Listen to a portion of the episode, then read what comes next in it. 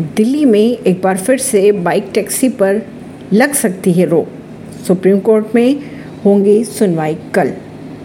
Supreme court ने दिल्ली सरकार की याचिका पर सोमवार तक केंद्र सरकार से जवाब मांगा था।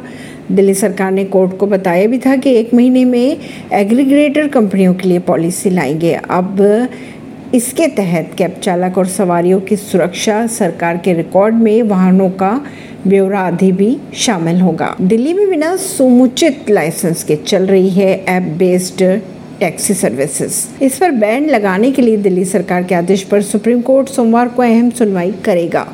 सुप्रीम कोर्ट में जस्टिस अनिरुद्ध बोस और जस्टिस राजेश बिंदल की पीठ सुनवाई करने जाएगी। अगर बात करें ओला, उबर, रैपिडो जैसी कैब एग्रीगेटर कंपनियों की तो बाइक सर्विसेज़ पर लोक रोक लगाने की मांग वाली दिल्ली सरकार की अर्जी पर। सुनवाई के दौरान कोर्ट ने दिल्ली सरकार से कहा था कि आप अपनी याचिका केंद्र सरकार यानी कि सॉलिसिटर जनरल को भेज दें। ये जा रहा है कि लाइसेंस के अभाव के आधार पर कई राज्यों ने ओला, उबर जैसे ऐप आधारित बाइक, कैब सेवा पर पाबंदी लगा रखी है।